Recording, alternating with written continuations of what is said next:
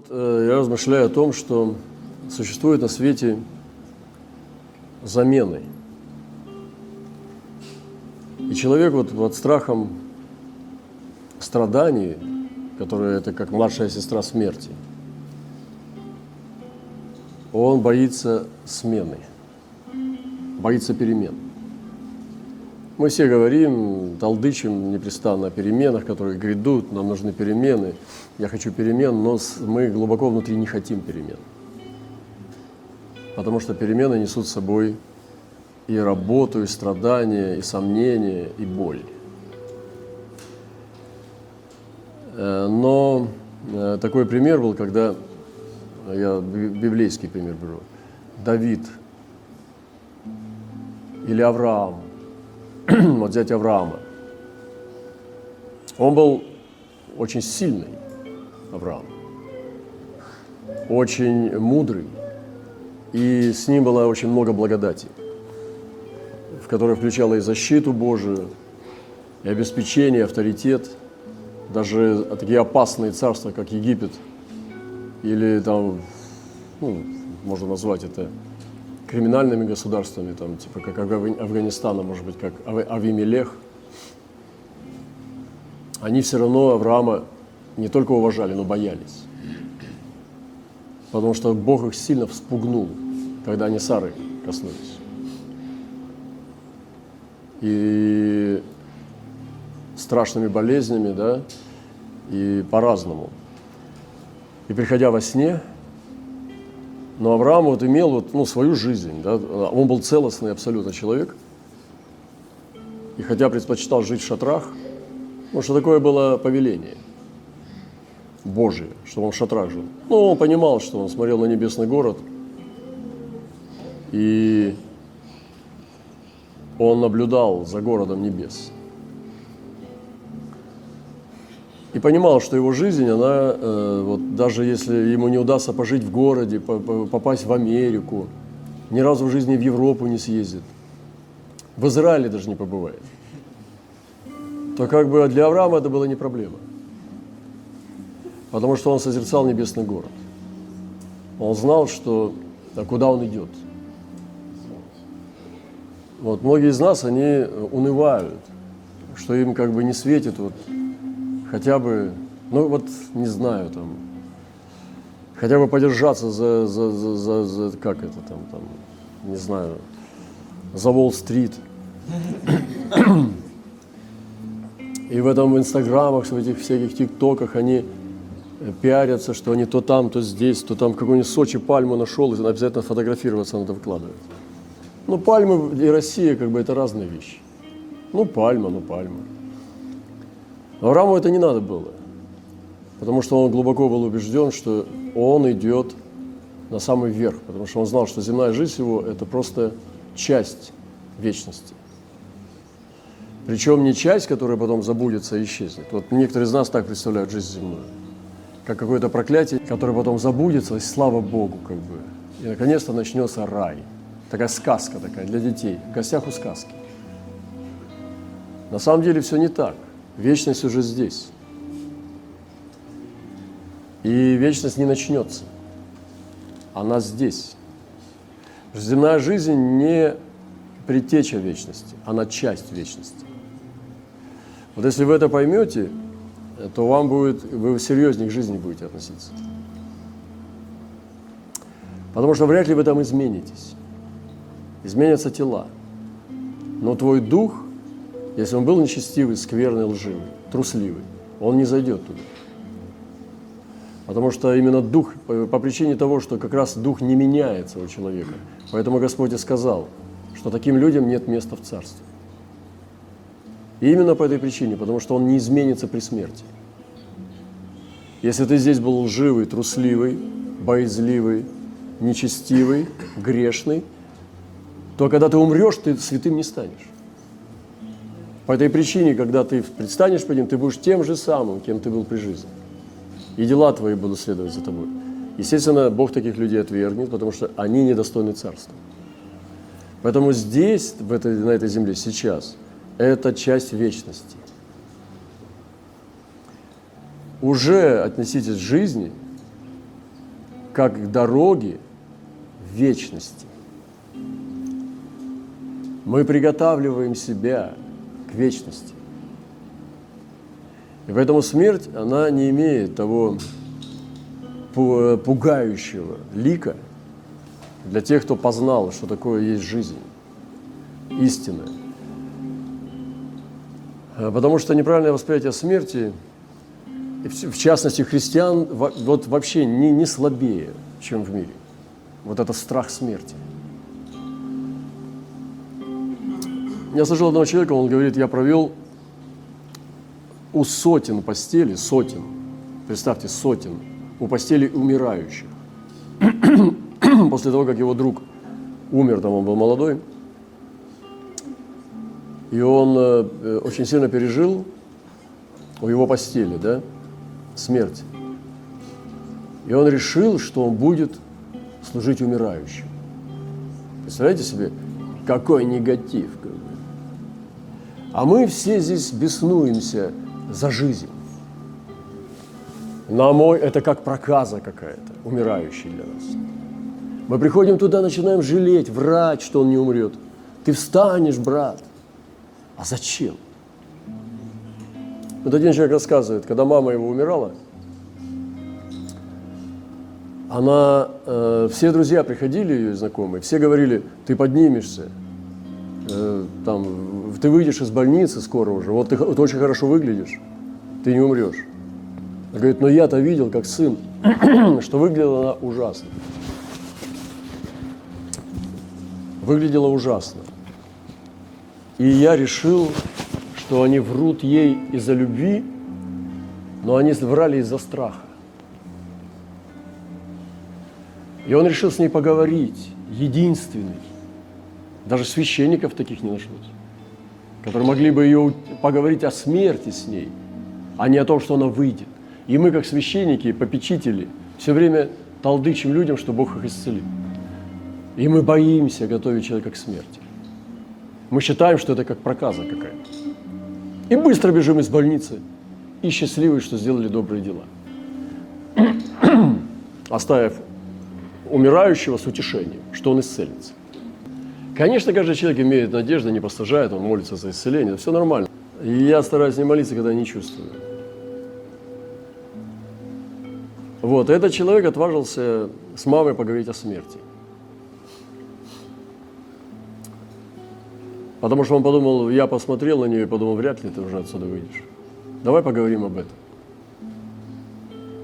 И он увидел, что многие люди боятся боли при смерти, при переходе, самого перехода боятся. И боятся, что будет дальше, после порога. И мы, как христиане, я удивляюсь, вот, мы боимся смерти. Мы боимся даже чужой смерти. Мы делаем все, что угодно, лишь бы человек прожил. А сколько он дальше проживет? Ну, 5, 10, 15, 20 лет. Но все равно это неминуемо для каждого из нас. Бояться того, что неминуемо, глупо. То, что неизбежно, бояться глупо. Как есть такая притча. Один э, человек получил откровение, что он умрет. Там, в деревне в одной. Побежал и со своей деревни убежал в другую деревню. Смотрит, смерть стоит. Говорит, а как ты? Говорит, ты, ты что? Я, говорит, я за тобой пришла. Он говорит, а как? У меня же как бы было открыто, что я в той деревне должен умереть. Это же не в этой деревне я. Она говорит, то-то я и думаю, что ты, ты, ты в той деревне делаешь, когда мне было открыто, что в этой.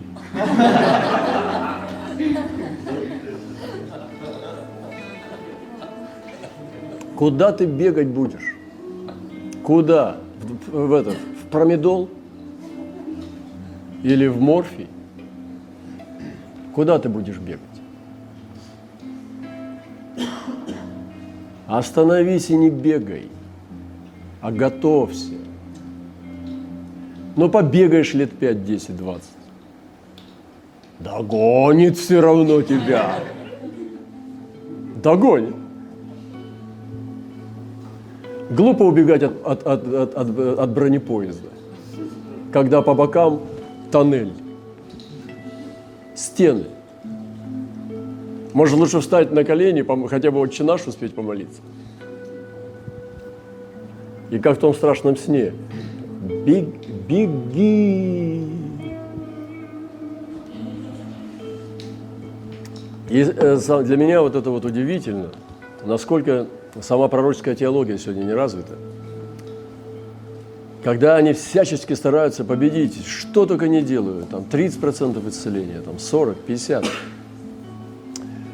Женщине там, ну, 90 лет, э, ее надо готовить к вечности. Они ей вр- врут про исцеление. Ну, конечно, молодец, ты там еще три месяца протянет, хорошо. Но ты молодец, что обманул. Классно у тебя получилось. Но этот человек отважился с ней поговорить о смерти, с мамой. И приготовил ее э, к этому расставанию. Это было гораздо глубже и сильнее и серьезнее, чем если бы он наврал, как врачи и как друзья, которые от испугу врали.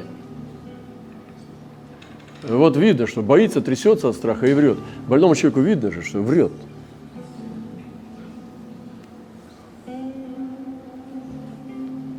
Некоторые позволяют себя обмануть, и тогда хватаются за людей.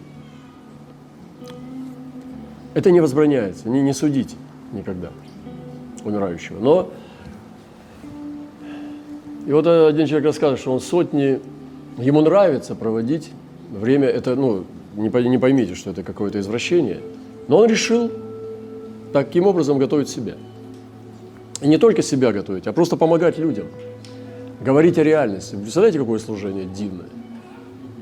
Быть у постели умирающего человека, именно не больного, а умирающего, еще раз отмечу. Вот подумайте над этим. В жизни, у, наверное, у каждого из нас, если были, может быть, или будут такие люди, не убегайте и не врите. А лучше придите и сядьте рядышком и послушайте сердце. И не бойтесь. Когда мы победим этот страх и вот эту ложь, вы понимаете, мы будем бессмертны. Представляете, человек, который не боится смерти. Не потому, что он дурачок, а потому, что он мудрый. И вот, когда христиане забрали, христианство забрало у людей понимание смерти, ни- учения нету об этом. У нас есть лозунги, тезисы. Но на земле как встречать? Вот очень мало, особенно пророческая теология. То тогда возникли многие неправильные пути. Возникновение всяких разных от, от магических, мистических, э, оккультных, сатанинских орденов, всяких разных формирований. Это все по причине того, что христиане не дали ответ. Но они жестко говорят, что есть ад, ад и рай. Но переходу не учат. Вот даже вот взять там, ну, есть даже, ну, насколько я не сильно зна- знаток, но я слышал, что буддийские монахи даже медитируют на тело. На прах или там на, на- на- на тело. Ну, это немножко ужасно выглядит, но они сидят, ну, как медитируют? То есть сидят перед телом мертвым, да, и они размышляют. Мне жалко буддистов, конечно. Я, я э, отрицательно отношусь к, к любой другой вере, кроме Христа. Но я уважаю. Потому что человек тянется к вечному. И вы уважаете, не поносите и не смейтесь. Уважайте всякое возвышенное чувство. Если бы мы с уважением проповедовали Евангелие, а не с презрением и высокомерием, у нас бы гораздо больше было людей в нашей семье. Представляете, вот э, в культуре, где пожилой человек – это как какой-то как нежелательный человек. Вот где вы видите стариков 90 лет, 80, у нас нет. Мы говорили сегодня, что там в Европе, в Азии это нормально. У нас бы здесь, если бы мы были сейчас в Корее, здесь бы где-то четверть бабушек сидела бы тоже и просто они бы двигали дух здесь за завихрение. Ну вот, э, допустим, в одном я слышал, э, там в каком-то маркете в большом там или где-то в гипер каком-то, а, вот это вот такие люди, которые, ну, как бы э, решили заняться этим делом, они организовали небольшую комнату для родителей, которые приходят с маленькими детьми. Они оставляют своих детей маленьких с пожилыми людьми, добровольцами, которые хотят время проводить с детьми. И когда они заходят в этот маркет, они отводят в эту комнату добровольно и оставляют своих деток маленьких с пожилыми бабушками и дедушками, которые в это время добровольцы. Они хотят провести время среди младенцев. Представляете, какое доверие. И вот, вы представляете себе, приходит семья в гипермаркет, там провести надо, ну там продукты купить, какую-то одежду, там все, там, ну гипермаркет, там все. На машине можешь уехать оттуда. И оставляешь своего ребенка, смотришь, там какие-то бабушки, дедушки, ну оставляешь вот с бабушкой с одной. Понравилась она тебе. Познакомились, переговорили. А может, ты уже знаешь ее. А она сюда приходит, допустим, у нее вот, ну, хороший, ну, как бы, бодрячок где-то с 12 до 3. Может быть. Вот. Ты оставляешь младенца как бы с ней и пошел по магазину. А она просто не твоя бабушка, чужая женщина и так далее. Понимаете, какая красота. Это такое мощное доверие. Но это была организация такая специальная.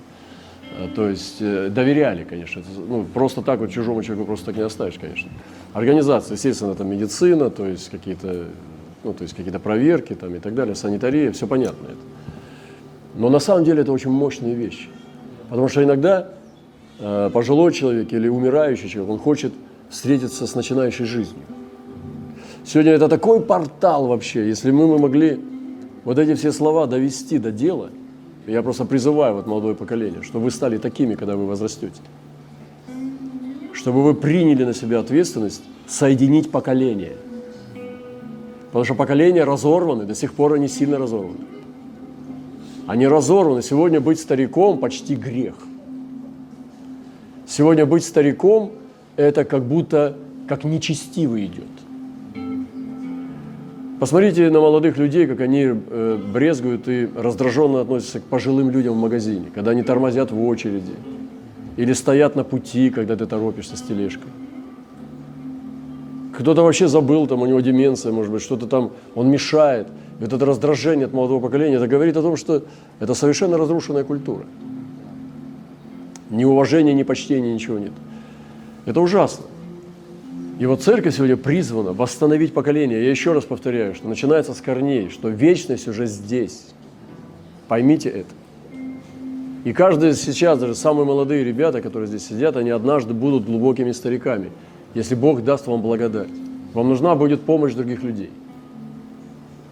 Вам нужны будут люди вокруг вас, чтобы сделать вашу жизнь более комфортной, легкой, приятной. Если вы не сеяли сами в этой жизни ни в кого другого, только для себя, то, скорее всего, ну, может так статься, что э, вы будете пожинать то, что сеяли. То есть там, где ты не сеял, там ты не пожнешь. Поймите, что туда, куда мы сеем, там мы и ожидаем урожая. И то, что мы сеяли, мы это и ожидаем.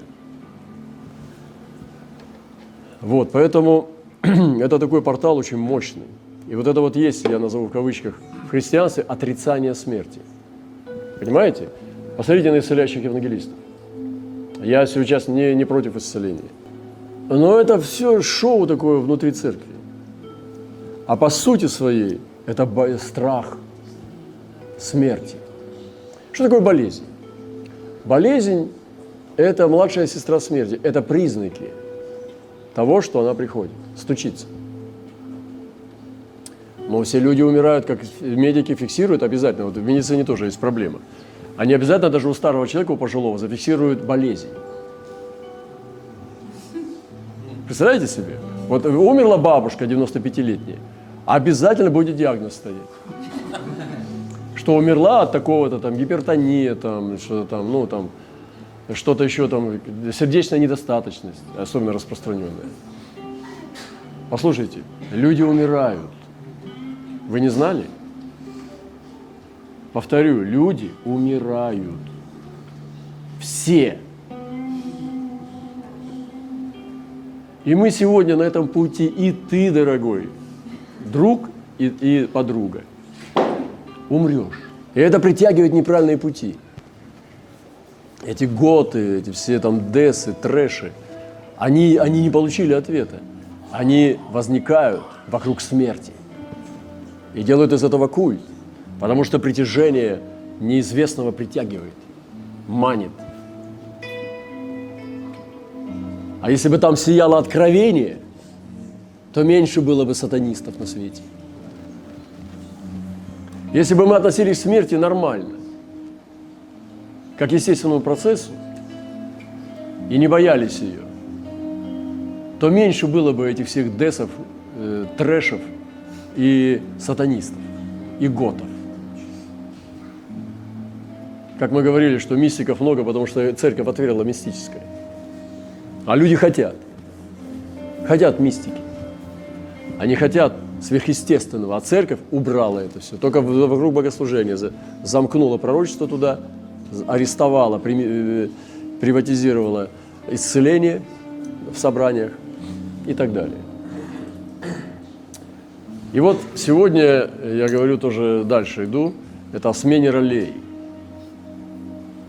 Человеку нужно приготовиться к тому, что он должен оставить что-то.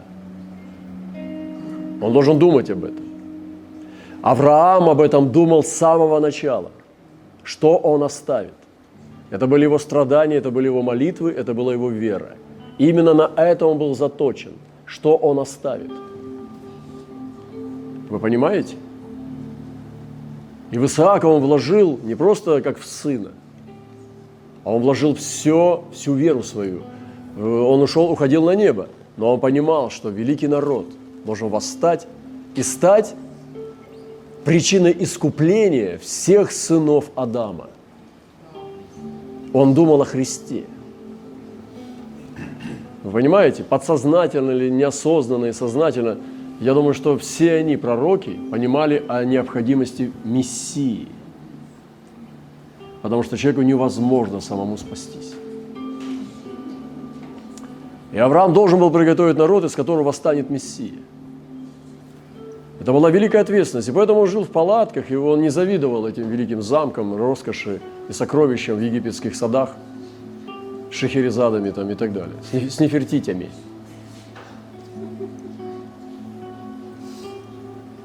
Вот это человек. И все внутри него.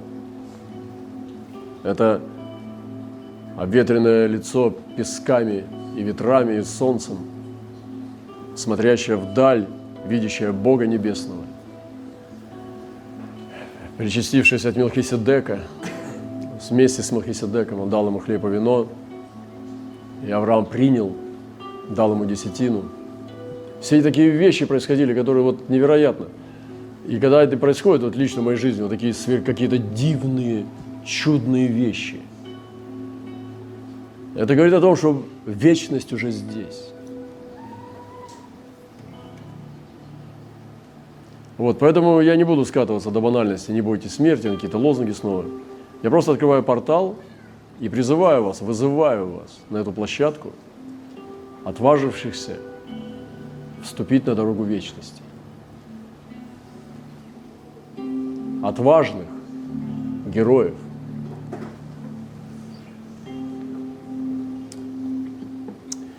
Давид, Соломон – Давид уже был стар. 70 лет пообещался. Я не понимаю, почему так быстро. Даже Славик, вот помните, жил там 90 с чем-то. Наши братья бы за 70 умирали, 80. Там. Ну и древние жили долго. Но Давид так вот, он как-то жизнь свою провел. В войнах в этих всех, в этих, видимо, страданиях, переживаниях, в этих псалмах он всю душу свою изливал. Говорит, я пролился, как вода. Тучные вассанские окружили меня. Это же он, он пророчествовал о Христе, но это же он о себе говорил, поймите. Откровение не будет иметь силу, пока не станет личным. Я уже говорил об этом. Только когда оно становится личным, оно имеет власть. Чужое пророчество пророчествуя, власти не чувствуешь. А когда свое пророчествуешь, власть есть. Потому что она в правде. Все это Давид через сердце пропускал. И вот Давид лежит холодный, не может согреться, девицу ему нашли, Ависагу Сунамитянку, красавицу. Она просто была живая душа чистая, он ее не познал. И просто была как чада, дивное просто чадо с ним. Не было даже какой-то злой ревности там, у жен там, это мы, мы вообще, ой, не говори об этом, брат, это Ветхий Завет, не надо нам, это все мерзости все эти. Слушай, это Давид, мой брат. Все, что с ним было, это не мерзости. Это э, мой брат. Я хочу проникнуть во все. Вот, но я потому что хочу понять, почему он был по сердцу Господа. Что такое было у него, что с этой Сависаговой он там потом был э, с такой девицей прекрасной, одна из прекраснейших девиц планеты Земля. Может быть, он имел силу, как мужчина, и просто не трогал ее, потому что понимал, что э, не надо. Давид сильный был, но согреться уже не мог. И, может быть, это болезнь или что. Но написано так в Писании, что не от болезни Давид умер, а согреться не мог. А вы думаете, теологи, может, душой? Давайте, ломайте зубы, я вам не отвечу на этот вопрос. Помучайтесь. Помучайтесь, я порадуюсь. Я думаю, все Давид мог, но он был помазанник Божий, поэтому и оставался им. И вот Давид смотрит, там движение во дворе. И вы думаете, такой слепой там дед, что там, а что я сюда зашел? Напомните мне. Я думаю, Давид все это видел, какая там суета вокруг престола происходит. И потом это пришла к нему там его жена и сказала Версавия, что то и то там и все такое. Он говорит, ну сделайте вот это. Поставили Соломона, посадили, он благословил, снова э, в покое пребывал. И уже все, царь Соломон, они там кричат, царь Соломон, а Давид лежит, улыбается. Он уже небо видит. И он не старый вот э, старик малоумный, слабоумный. Наоборот, все у него есть. Вот эта смена ролей, понимаете, она была сознательная. Я убежден в этом, что она была осознанная, спланированная, стратегическая смена ролей. Подумайте над этим. Когда меняются роли, в вашей жизни тоже может быть смена ролей – Готовы ли вы к смене ролей? Что роли поменяются? У некоторых из нас новый муж появился. Это смена ролей. Новый ребенок – это смена ролей. И ты переходишь в другой статус – это смена ролей. И смена ролей влечет за собой последствия. Обязательно. И Давид передает э, до Соломона все, еще позаботился о том, чтобы храм, вот это золото, серебро он приготовил, чертеж дал храма. И сказал, вот этого убей. Потому что этот, который меня злословил, Савей, семей, он не должен жить. Убей его. И ушел. Вот такой Давид. Сладкий певец Израиля. красота. Вот такие мужи сильные. Они нам в пример. И мы знаем, что Христос, Христос сказал, а я говорю вам, теперь Христос говорит. Но Он говорил и в Давиде. Может быть, не на сто процентов Давид был христоподобен. Естественно, это так. Никто из них не был христоподобен на сто процентов. Но жизнь, она не то, что вот ветхий Бог был, сейчас другой Бог. Бог вечен, Он неизменен. Какой был Бог, такой и есть. Таким и будет. Есть, был, есть и будет, и грядет. И Христос пришел с милостью Бога и дал нам мантию помилования и надел на нее. А теперь сказал, а теперь поступайте так же. Потому что если вы будете также ненавидеть врагов, убивать там ваших э, врагов, как в Ветхом Завете, то вы милость не оценили. Это не Бог поменялся. Многие христиане думают, что Бог теперь поменялся. Был вот Бог, а теперь Иисус. А потому что милость пришла, и ты теперь делай так, чтобы достойным быть неба. Потому что это Отец на самом деле имел в сердце своем. Христа нам подарить.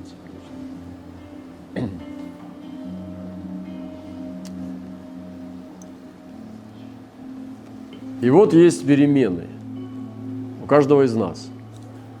Но есть текущие перемены, возрастные изменения, да, какие-то, может быть, со здоровьем, с социальным статусом.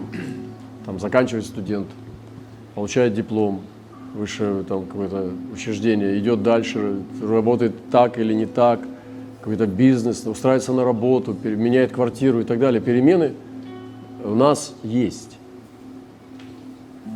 Есть спонтанные перемены, когда человек хаоса. Он меняет свою жизнь, то туда бросается, то сюда. И там, там, там, и не понимает, в чем воля Божия заключается. Я не, не советую так себя вести. Потому что Бог поводырь, Он вождь. Он не хочет, чтобы ты бросался от одной крайности в другой, а что получится. Потому что не надо создавать хаос, его и так достаточно вокруг. Особенно, когда втягиваются другие люди в твой хаос. Есть кризисные перемены. Допустим, человека бьет удар, да, он садится или ложится – что-то случается, он уже смотрит с горизонтального положения на мир. Ну, хорошо, когда поднялся, а если не поднимаются? То есть есть кризисные перемены, разные. Есть сознательные перемены, когда мы меняем сознательно. Например, уходим по социальному лифту, допустим, сфера образования, он берет, осваивает новую площадку. Мы сегодня говорили о площадке. Сегодня мы говорили ну, с братьями и сестрами о том, если какой-то бизнес сделать, например, э, в который можно вложиться в жизнь, я говорил свою точку зрения, я бы вложился в то, чтобы не только зарабатывать деньги, а подумал бы о том, приносит ли это вред людям, которые на меня работают, или вообще планете нашей. То есть я бы не зарабатывал деньги, чтобы зарабатывать деньги. Мне приносило бы радость и удовольствие то, что приносит э, добро, и Давид передал престол. Вот эти перемены. То есть мы, мы говорим о сознательных переменах. То есть мы создаем перемены. И я сегодня вдохновляю вас подумать об этом. Чтобы ваши перемены и смена ролей, вашей роли, нашей, моей тоже, несправедливо говорит вашей, нашей, чтобы они не были спонтанными или кризисными, но чтобы они были сознательными сознательные перемены, которые стратегически вы спланировали и возвысились. И вот следующий вид перемен – это возводящие перемены, которые вас возведут. Допустим, бросил работу, а новую не нашел. И куда это тебя возвело? Тебя опустило, потому что ты сегодня безработный. То есть есть вот такие вот хаотические как бы, перемены, которые мы себе устраиваем, как алкоголик, знаешь, вот думает, выпью немного. Хоп и запой. И он говорит, тебя же уволят снова очередной раз. А, будь что будет. Так нельзя. Придется встретиться с реальностью. И вот эти сознательные возводящие, которые мы создаем, например, если взять духовную область, ты начинаешь сильнее искать Господа. Это приведет к результату. Обязательно. Если ты решаешь победить себя и сблизиться с Ним, перейти на другой уровень близости, это принесет перемены. Это сознательная, возводящая перемена. И твоя жизнь, она изменится к лучшему. Ты можешь сетовать сколько угодно, что у тебя все не так, как хотелось бы и так далее. Но что ты делаешь, чтобы изменить свою жизнь? Это очень серьезно. Многие люди делают такие подвиги, там бросают все, идут, едут в какой-то мегаполис, там, в Голливуд, там, стать актрисой и так далее. Кто-то падает прямо в самое дно, снимается в порнофильмы в конечном итоге. А другой, наоборот, становится звездой. Тут уже, дорогие, случаи всему. И есть причины всему. Какие принципы держал, какие нет, и что у тебя за мечта была. Но люди делают э, серьезные поступки, рвут круги тьмы, которая закрутила тебя. Вот, и я вдохновляю нас подумать, серьезно, со стороны вечности, встать на дорогу вечности и подумать, несет тебя просто по инерции, куда понесет. Вот ходишь ты в церковь, бедный человек, сидишь ты, слушаешь бесконечные проповеди, а жизнь не меняется – а что ты делаешь с ней? Причем я скажу, что насекомые тоже детей растят. И заботятся о них. Яички свои защищают, там, там наложила тараканих яичек и защищает их. Рыбка. То есть, что ты детей воспитываешь, это не делает тебя небесным существом. Собака, посмотрите, как она кидается даже на хозяина, когда тот щенков берет. Я говорил молодежи вчера, что моя мечта – видеть великих вокруг себя. Я буду всем служить, и нищих всегда имеете вокруг себя. Все это нормально. Не проблема. Но великих вокруг себя иметь. Великих поднимать. Великих созидать. Вот моя мечта. Чтобы люди, которые были со мной, стали великими.